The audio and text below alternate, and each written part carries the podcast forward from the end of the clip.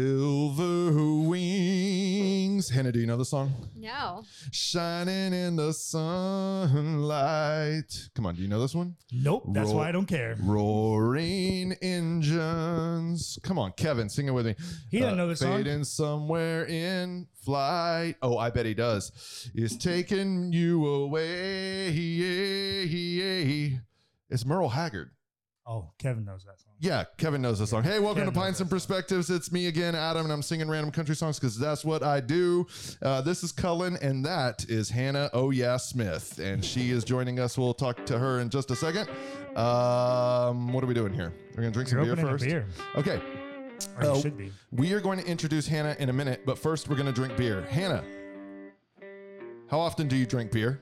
Uh, socially, whenever. Maybe once a week. You have a social life? I have a social life. Okay, great, excellent. Uh, wait, wait, you said once a week. Okay, so what is what is- Normally, while I'm playing Dungeons and Dragons, but I just drink what everyone else is Excellent. drinking, so I don't have a Excellent. preference. I'm gonna pretend like I uh, know Dungeons Dungeons and Dragons. Is, never is, played it is there a once. type? What is the type of character that you prefer in Dungeons and Dragons? I know there's like a, a Uh, my character right now is um, a half elf cleric, Cool. so kind of fitting. it's you. Yeah. excellent, perfect. Um, And you like make these characters up, right? They're Yeah. Not like preset characters. Yeah.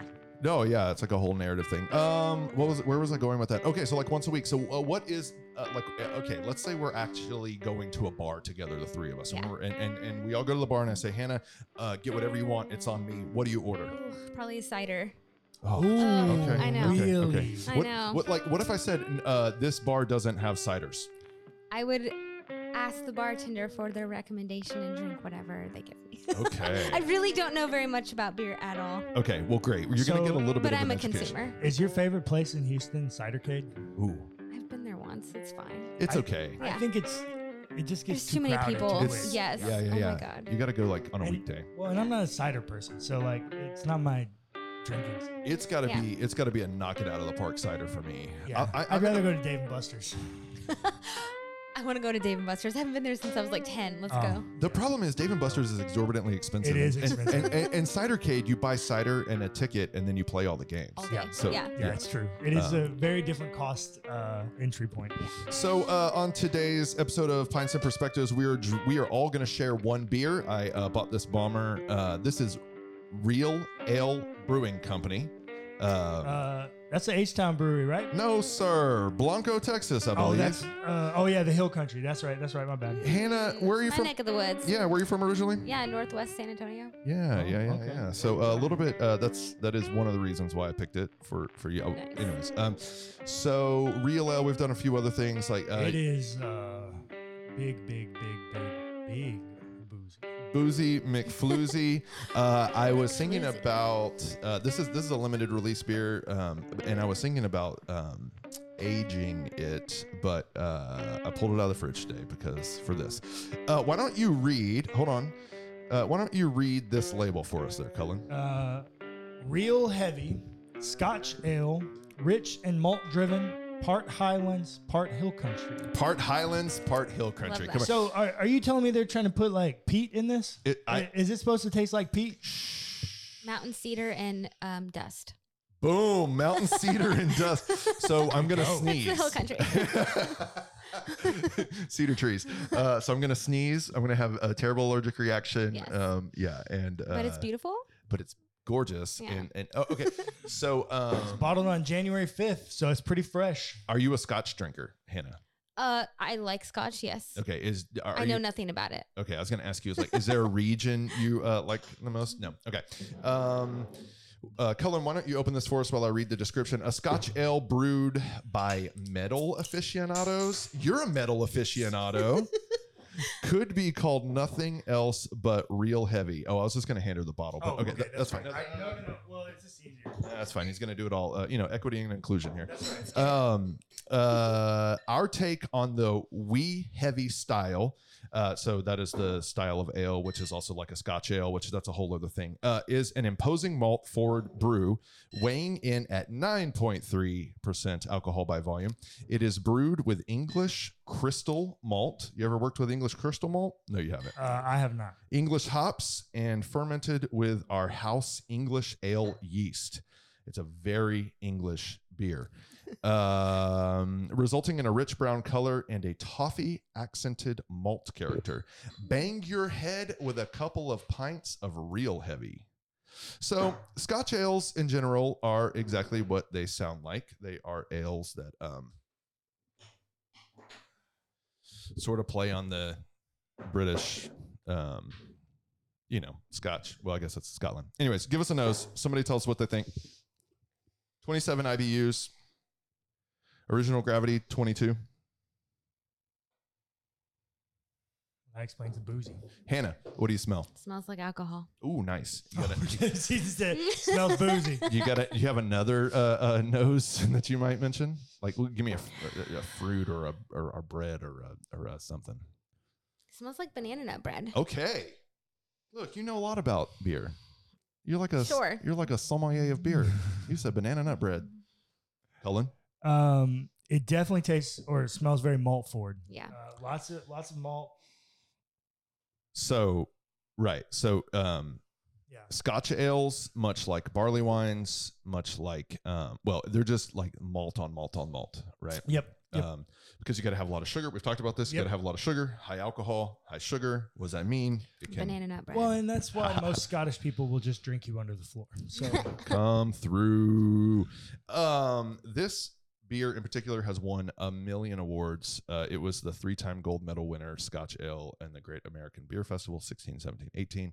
Um, anyways, Mm. Sisyph- Sisyphus is also a beer from Real Ale, and I just, it just dropped. I just picked it up, and um, we were going to drink that one, but you'll have to tune in four episodes from now. Okay, let's taste it. cheers. Cheers, friends. Cheers, Cheers. Hannah. Mm.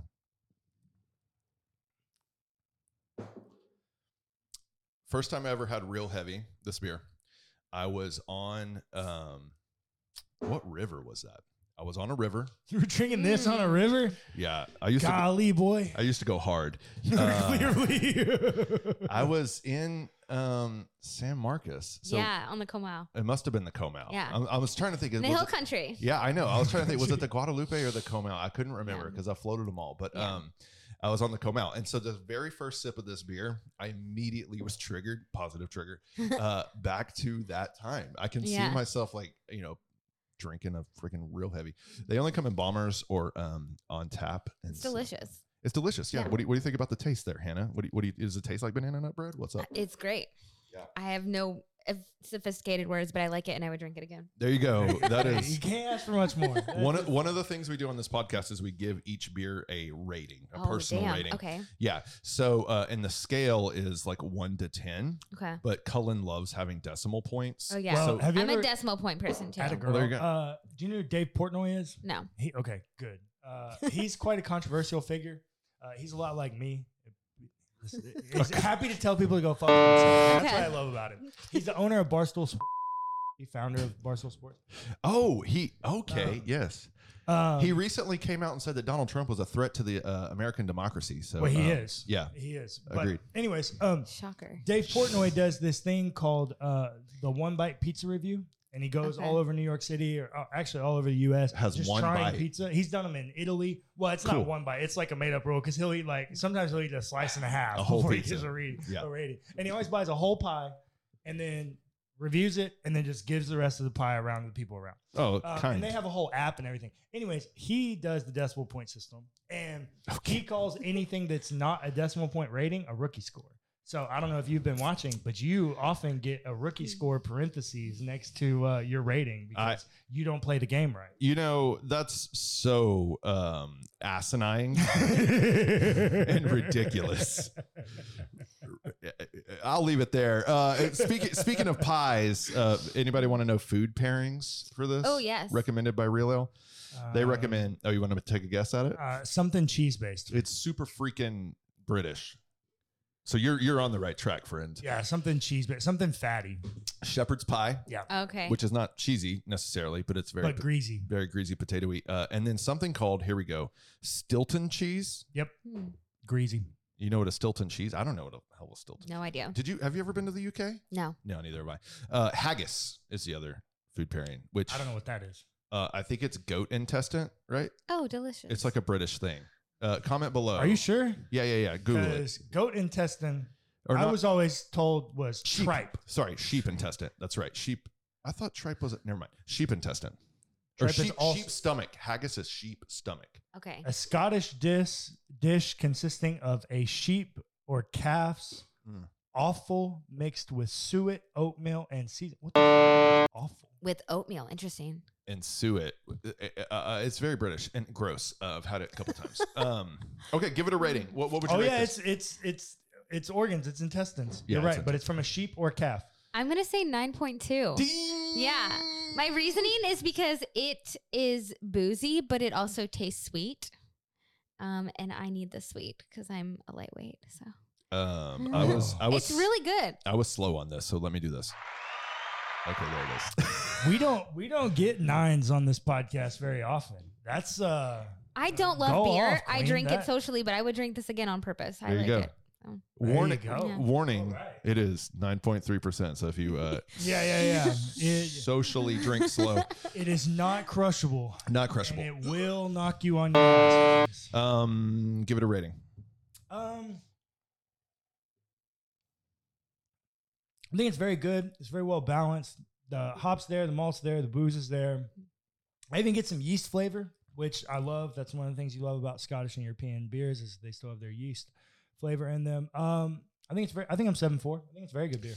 Yeah. So um, it's well known on this podcast that I love browns, ambers, and reds. And married to a blonde.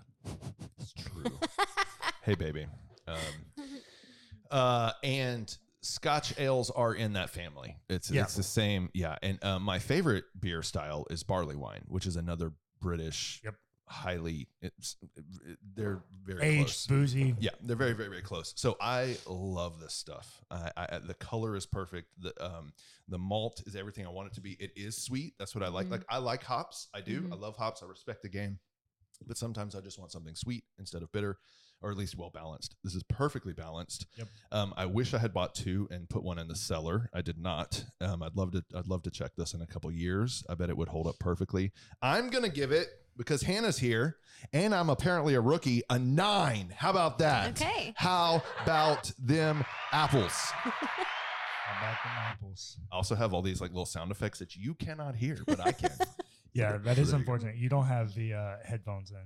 Okay, we are going to uh, forthwith with haste. Um, so, Hannah, who are you? Why are you here? Oh, how? Okay, look. So I was thinking about. I was like, how am I going to introduce Hannah? And I was like, I'll just Yeah. tell a story about how we met. But Oh, do it. I think it might be more fun if you tell it. oh, I do don't we- remember meeting you. I just remember how you made me feel. Oh, Aw. I know. That's sweet. What's funny? Oh, it is sweet. Look, Oh, look. I mean, okay. I yeah. I promise remember there's- how you made me feel too, you asshole.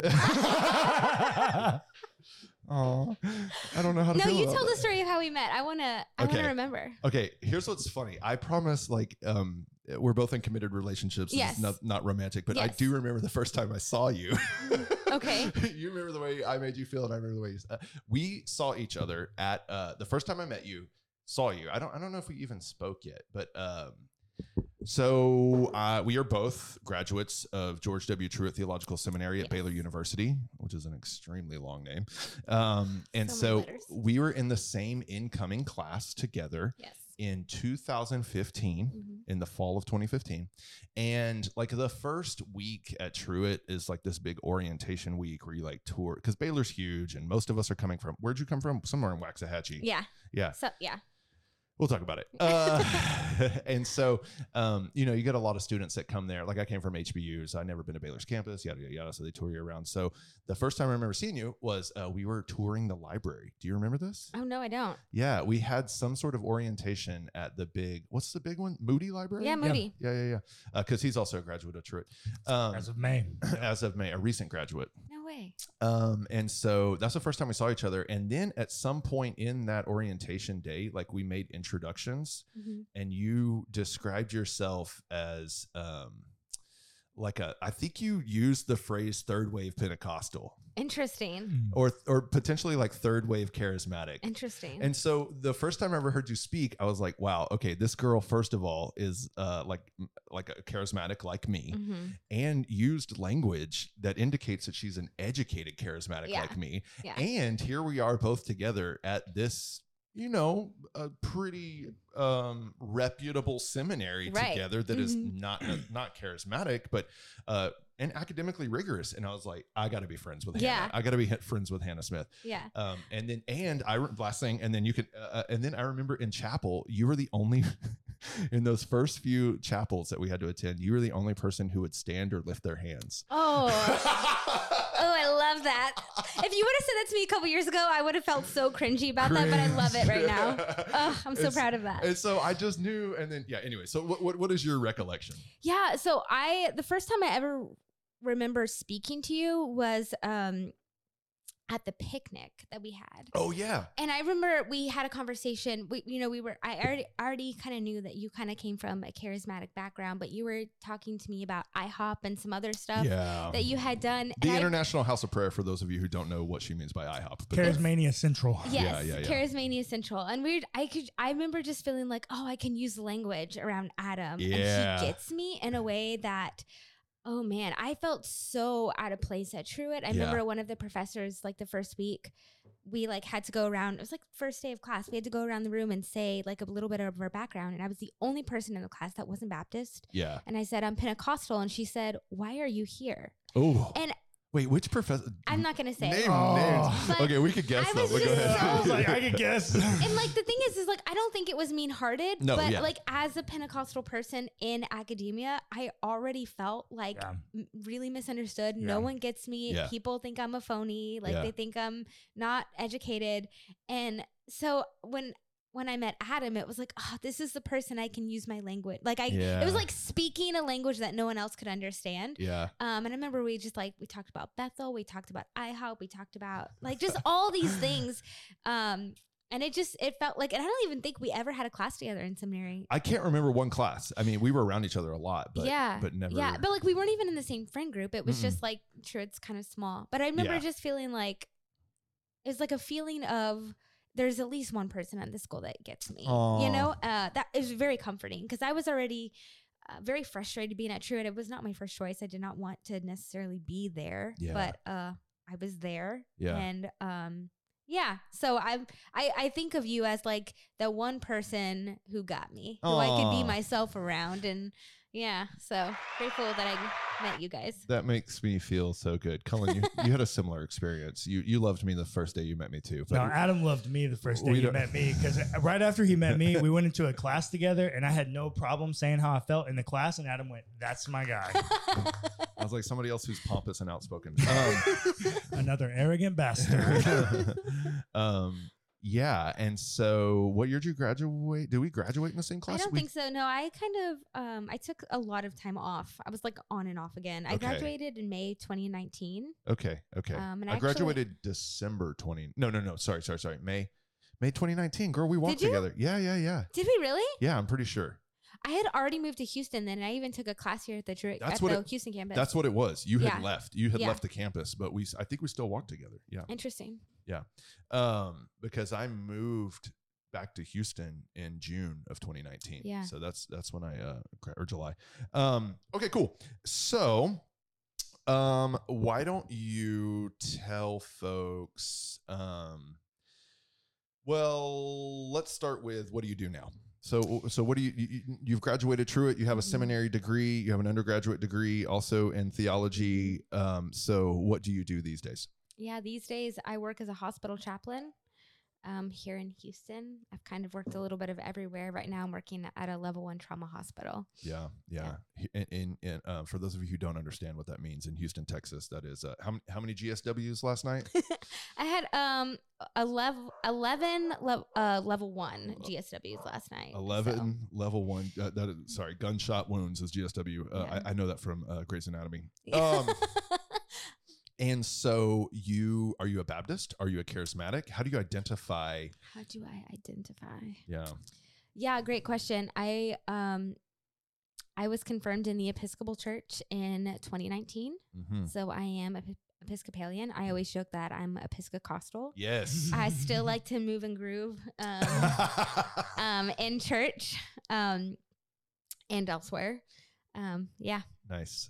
Um, so do you still um is there any part of you that identifies with the Baptist world? Never. Never. Mm-mm. Not even when you were forced to take Baptist history from those professors, huh? Never. Yep. Truitt was um, my second choice. Um, my first choice didn't work out last minute. What was it? I, yeah, so I applied to Duke. Yeah.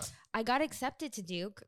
I was like packed, ready to go. And then they sent me an email saying that they had like overextended Oh, I remember This. offers. I remember this And now. they like were like, hey, we can't actually give you a scholarship. You're going to have to reapply next year. And so I like last minute had to find another place to go.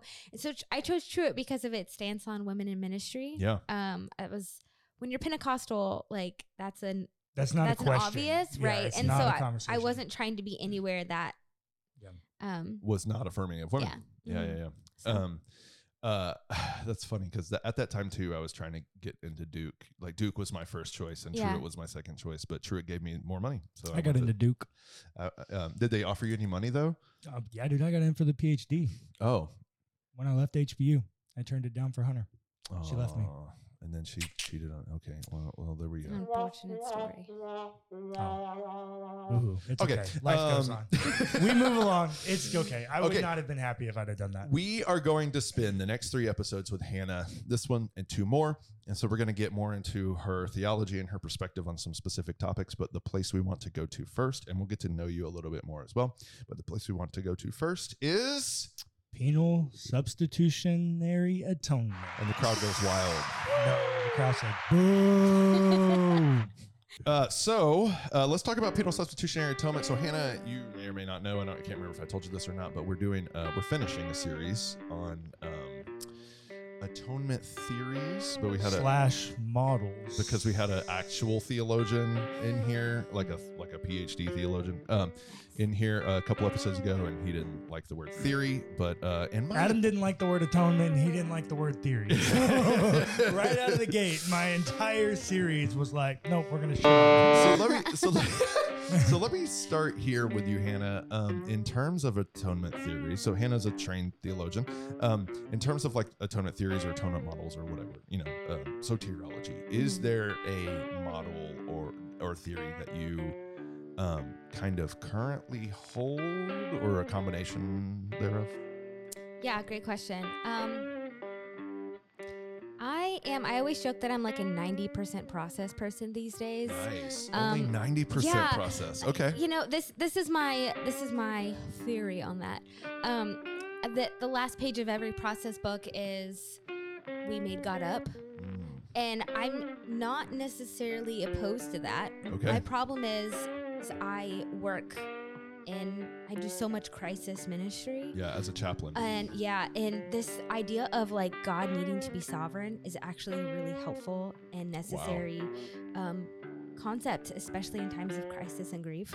like we need something bigger than ourselves yeah. for us to find our place in the world and for us to make meaning, especially in um, in, in, in midst of grief. Yeah. Um, and so, I really like the idea of process theory in general. Sure. I don't know that in situations of hardship that it is always helpful or applicable. Um, so that's why I say I'm like 90%.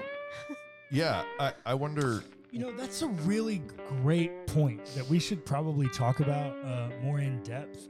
Is that it's real easy for us to, you know, privileged white dudes to sit up here and talk about God and, and have all these great things Sure. and ideas about God. But when when you when you meet the person that's houseless, Yeah. when you meet the person that uh, struggles with just surviving, they don't have the luxury of that, and they need a very different God than we do. This is one of the Yeah. reasons why I have not just jettisoned Christianity entirely. Like, Yeah. so I I think I would identify these days as a Christian atheist. Mm. Like, I think we have made God up. Um, so I want to talk to you about your sovereignty uh, uh, thoughts there. But um, but one of the reasons why I can't just say, oh, it's all a sham, is Yeah. because well, first liberation theology. Um, which what I mean by that is like there are people in crises or oppression or just Yeah. poverty or you know whatever you s- mentioned homelessness, um, where it's like critically important. Yeah. and you're right. My privilege, I don't really need that. I'm a pretty comfortable person. Um, so what do you th- what do you mean by sovereignty uh, in that statement? exactly what you think she means. No, no, no. It's a theological word that has a very clear meaning. Well, what Oh, do you Am I mean? wrong? Well, yeah. Um, I think sovereignty is a word that I've been really hesitant to define for myself. Okay. Uh, just because I I wrestle with it. You know, I grew up in a tradition that is very um very Wesleyan, Mhm. like really comfortable with the her- um heretical label of being like semi-Pelagian or just full up Pelagian. I identify as full out. Yeah. um, He's Yeah. like, Pelagius, my homeboy. I, I, call him a heretic, whatever. I don't That's fine. Join the care. club. There's Adam's good like, I beer don't there. think God's real anyway, so I don't care. Yeah. So, I- you know, this, you know, ugh, like any kind of like determinism Yeah. or predestination really gives me the E EBGBs. I Sure. wasn't raised that way anyways. And so Right. it's always felt really foreign to me. Um, so I don't necessarily mean sovereign in like a perfect order Okay. of the universe or even time or, or deterministic. deterministic. Yeah. Yeah. but definitely in some way that they have like Something is bigger than me. oversight, control. Sure. in something some is bigger manner. than me Yeah. in in a loose sense Yeah. right there is something that is that came before me that knows more than me um, and i don't even mean in a um, pre-existent eternal sense. well no i mean i'm Okay. i'm really comfortable with that i'm not Okay. comfortable with like personification of god Oh, okay. so okay. like or god is like a like even equating god to having a, a consciousness like human have like humans have a Okay. consciousness yeah, yeah. um yeah but more just like um an overall sense of there's something bigger than me a- and not and not um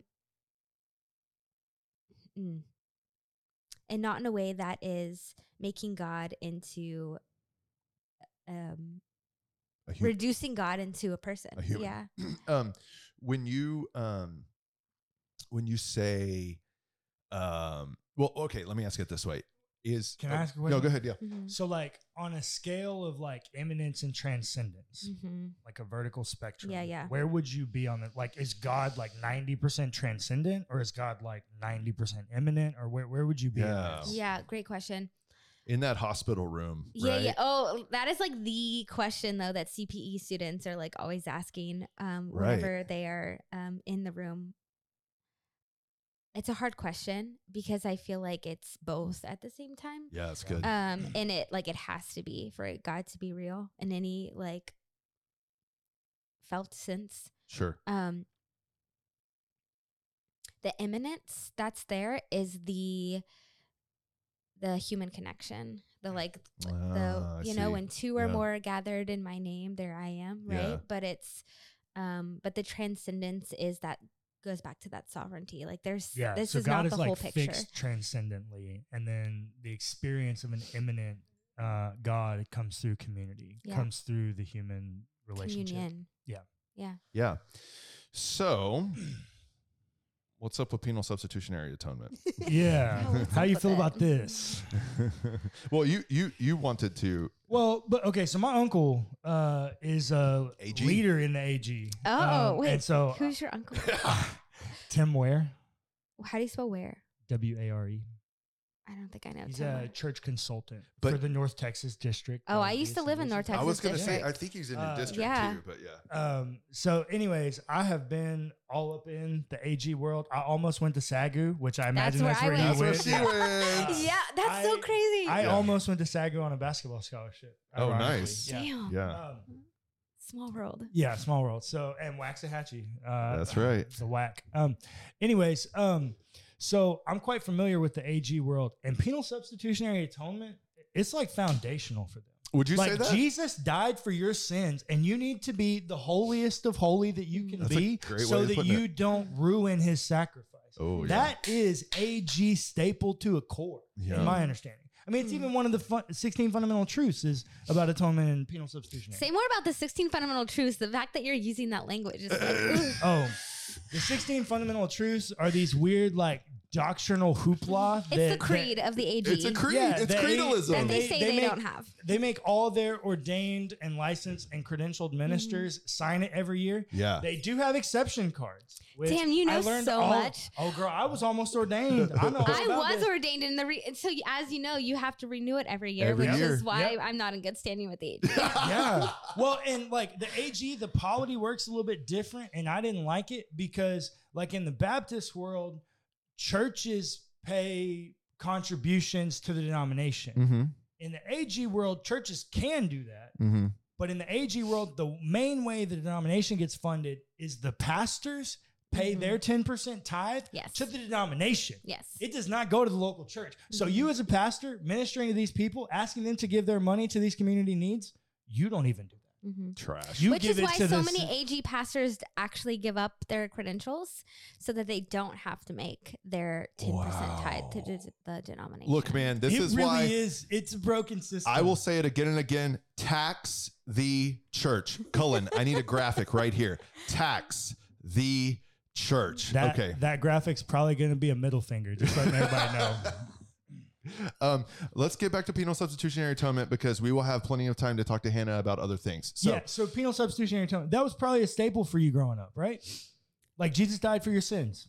Yeah. I, I ha- didn't hear that word until Bible college at SAGU. right. What Um, sins? No, No, no, no. no, no. Penal substitutionary yeah. atonement. The theological term. um I, I would say it's probably a little bit more my experience of growing up in a pentecostal household is probably a little bit more complicated than Sure. Okay. that um but you know governmental theory is also very wesleyan Yeah, yeah. right and Yeah. so like because the assemblies of god and pentecostal traditions came from wesleyanism there's a lot of governmental in there as well Yeah. um it, it's um it's not as noticeable if you don't know what you're looking for and also like pentecostals can't even articulate atonement theories in general so Yeah. they would not know that That's that's, what true. they're That's doing true. but- Right. Well, there's a there's an anti intellectualism that Yeah. runs through all of it. So, Yeah. anyways, yeah. Um, why don't you? So, what's what's your beef with penal substitutionary atonement? Well, ironically, at least in the way it was presented to me, it created um Self hatred. well, it rooted it rooted my faith in shame. Yeah, exactly. That's it, my it point. created a shame-based faith, which Right. you know it's not hard for Scripture to do that. I mean, the Bible can do that because it's written in an honor-shame culture. Yeah. That- that- Yeah. that's Sure. not that hard. Um, but my, I guess my problem is, and you know, Ben used the analogy of a golf bag. I don't really love that because there's some of them that like there's some of these atonement theories on this. Um, you use every you use every uh, uh, uh, club in your golf bag. not every not every round, but every club in my golf bag has been hit on the golf course at some point. And so your like uh, six iron is your penal substitutionary atonement, and like s- so you're saying like you would never use the six iron. No, what I'm saying is like my hardest club in my bag to hit is like my two iron. Yeah, And i cannot even track these analogies i have no idea what the And fuck so, you guys are like, talking about if if I have to get the golf bag analogy, uh, yeah. What's ransom theory is my two iron. I'm like Okay. this shit has no value to me. Oh like wow, God, okay. the wrath of God needing to be satisfied and like Mhm. pouring that out on Jesus on the cross as a medium of Satan. So like, yeah, yeah, nah, yeah. I just nah, fuck all that. I, I got no space. For that. Um, no, and I think you know, for me, the the biggest problem is like.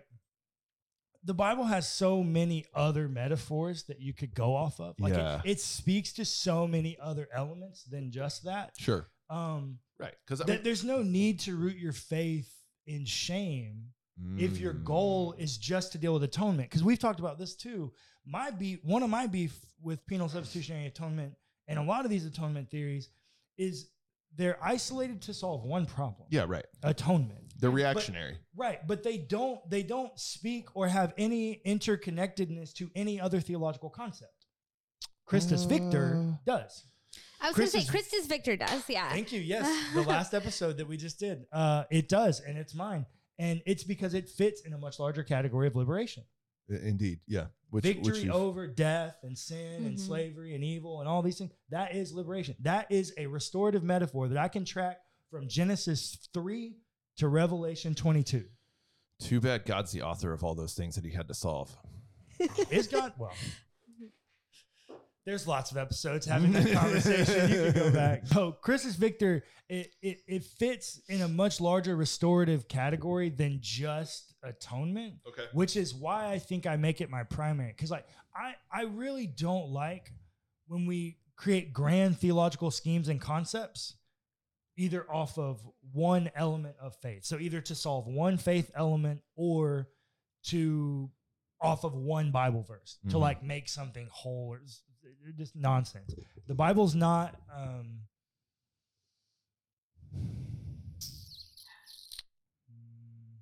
I'm losing the word. I'm trying to think of what what was it called? What was the patristic document called when they tried to homogenize all of the gospels together? Oh yeah, What was that thing called? the tetragrammaton. No, that's another. Uh, no. No. but you're close. Uh, that's the word. Uh, Damn, you would think that we. Uh, How many- would- yeah, you, I Like, was I- thinking. the Oh it's same. like at the tip you of would my think tongue. you We would should think know we would this. have seven degrees between the, the three of us in theology. uh, th- that's a fun game we play on this how- podcast. It's- it's- What was that really important thing Yeah. that I no, no, learned no, in seminary? no. The game is how many degrees, How many degrees are in the room. Oh, it's the most elitist. shit that we do, Yeah. man.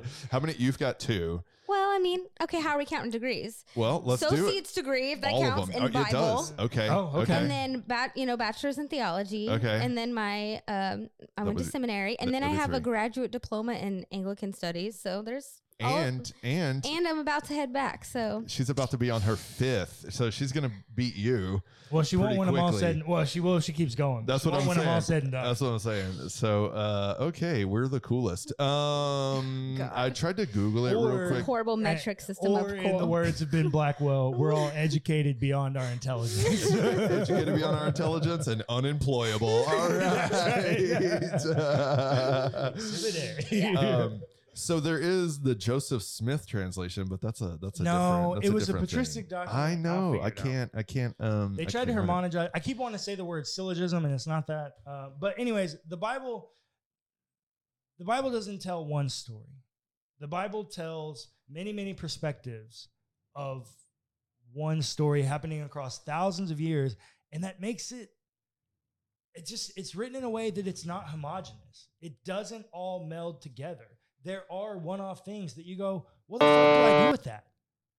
well, there's no sense in us trying to make space for them. It's like it's okay for that to be there. It's okay for us to not understand that. And so, what I think penal substitutionary atonement has done is it's taken this like concept to solve this one problem, which I think it was intentionally created to be shame based. Are you ready for this? The Diatessaron. There you go. That's, why right. That's I said right. the tetragrammaton. yeah, I you was, did. Yeah. It was in there. I was like, you're promise." close. You're close. Yeah. Is this What- a what year blend was of the it? synoptic gospels? Is that what this is? Yes. What? Yeah. Yeah, it is. Um, it's it's Syriac uh, by Yeah. Tatian, And it's like Um, written in like 190, right? It is written in one seventy ish. Yes, um, and it is uh, not just uh, synthesis of the synoptics, but all four. John's in there too. Yeah, it's Interesting. all the gospels. Yeah, Yeah, all of them. Yeah, Tatian, Tatian. Hmm.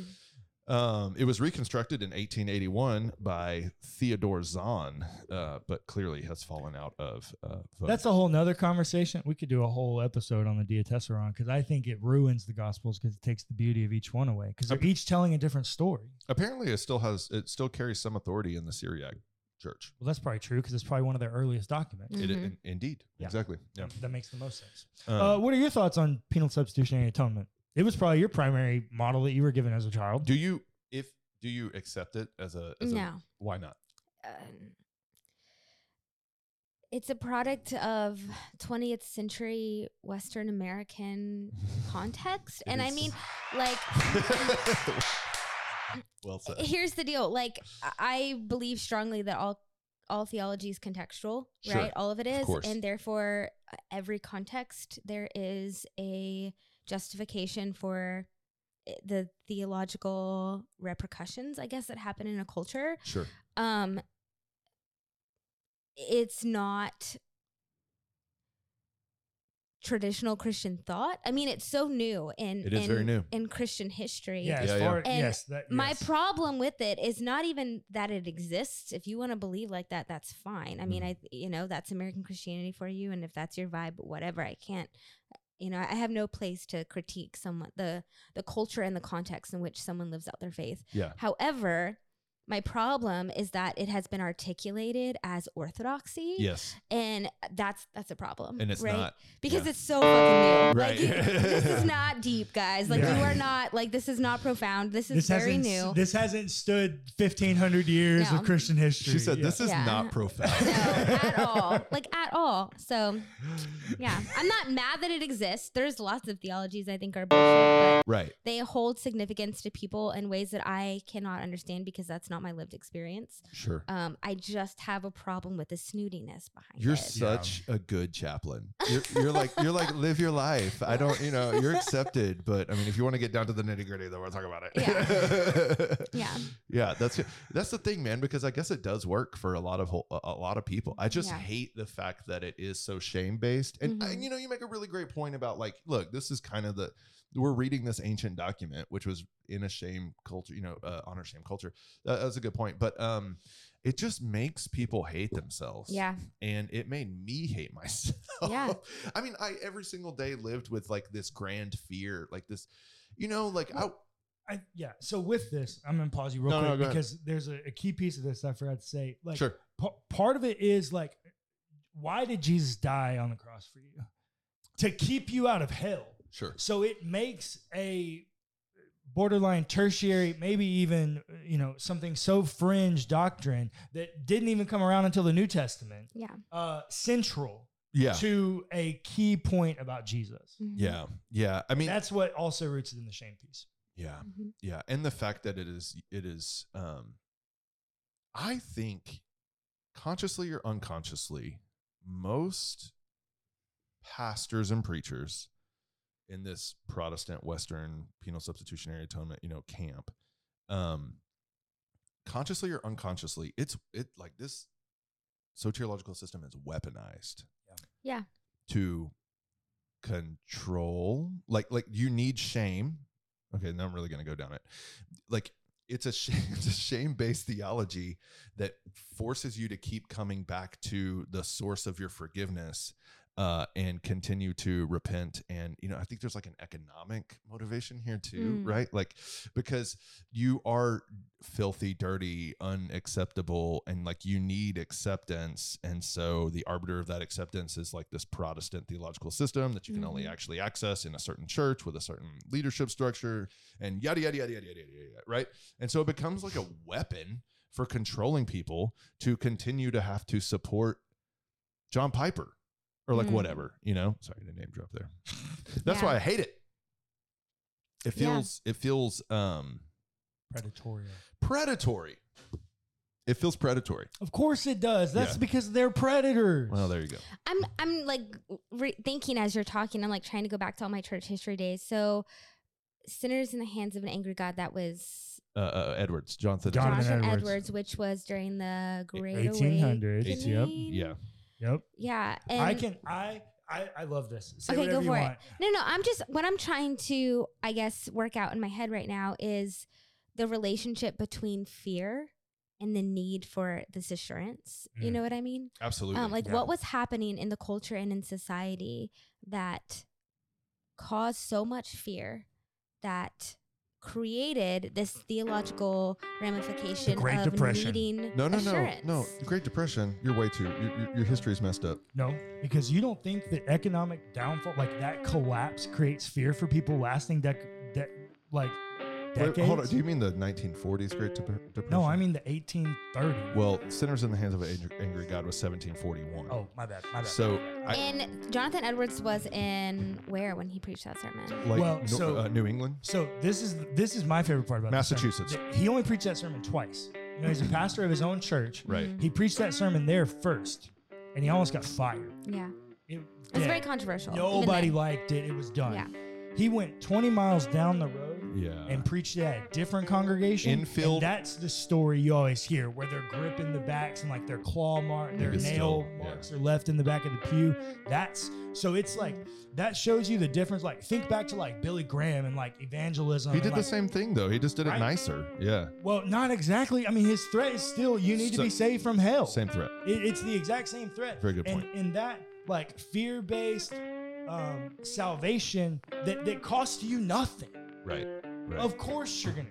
There's a great book called Jesus, uh, Jesus and John Wayne. Wait, is it right here? Yeah, yeah, it's right there. So, Have you um, read that Also, book? Sinners in the Hands of a Loving God is right there. too. yeah, Brian Zahn. Oh, Brian Zahn, Which yep. is, that's a- yeah, look, Yeah, we, yeah. we can't see what's here. Yeah. That's, that's a great point. Yeah, like there's like Yeah. a, a, a, a direct rebuttal. But um, yeah, it's funny. So he preached that first sermon in Northampton, Massachusetts. The second time he preached it was um, in Connecticut. Um, and uh, during the first Great Awakening. It's interesting. I, I don't know what the cultural set was then. I mean, se- I, I, we do right, like 1700s, like your your post your post colonial or um, you're still in a colonial setting, right? And you're like, I guess fighting Native Americans for land. I mean, this is pre. Uh, Well, you're 1741, right? pre so you're 1776. pre-independence. So yeah. you're still trying to survive, Well, but you are. You have been for a hundred years dealing with some bullshit from Britain. Well, but everybody's dying of like plague and stuff. Like That's ev- true. Everybody is dying. And Billy- Indians are killing people. And Billy Graham makes a splash with the same s- theological system because it's post World War II. Yep. Like, it- like it- it- society has experienced um, Yep. a lot of death. Mhm. Yeah. Um, so maybe maybe that has something to do with it. Okay, look, um, we are out of time, so we are going to wrap this one up. Uh, this do you, do you have any final thoughts on this series before we move on to other things? Nah, we've. seen Pelagius was right Pelagius is the. Sh- in a I'm po- outnumbered in this room, guys. in a positive way. Um, Pelagians, woo! Okay, bye. Thanks for listening to the Pints and Perspectives podcast hosted by Wellhouse Church. Be sure to give us a rating and a review if you enjoyed the episode. It's free and it helps us immensely. Also, feel free to check out our other podcasts.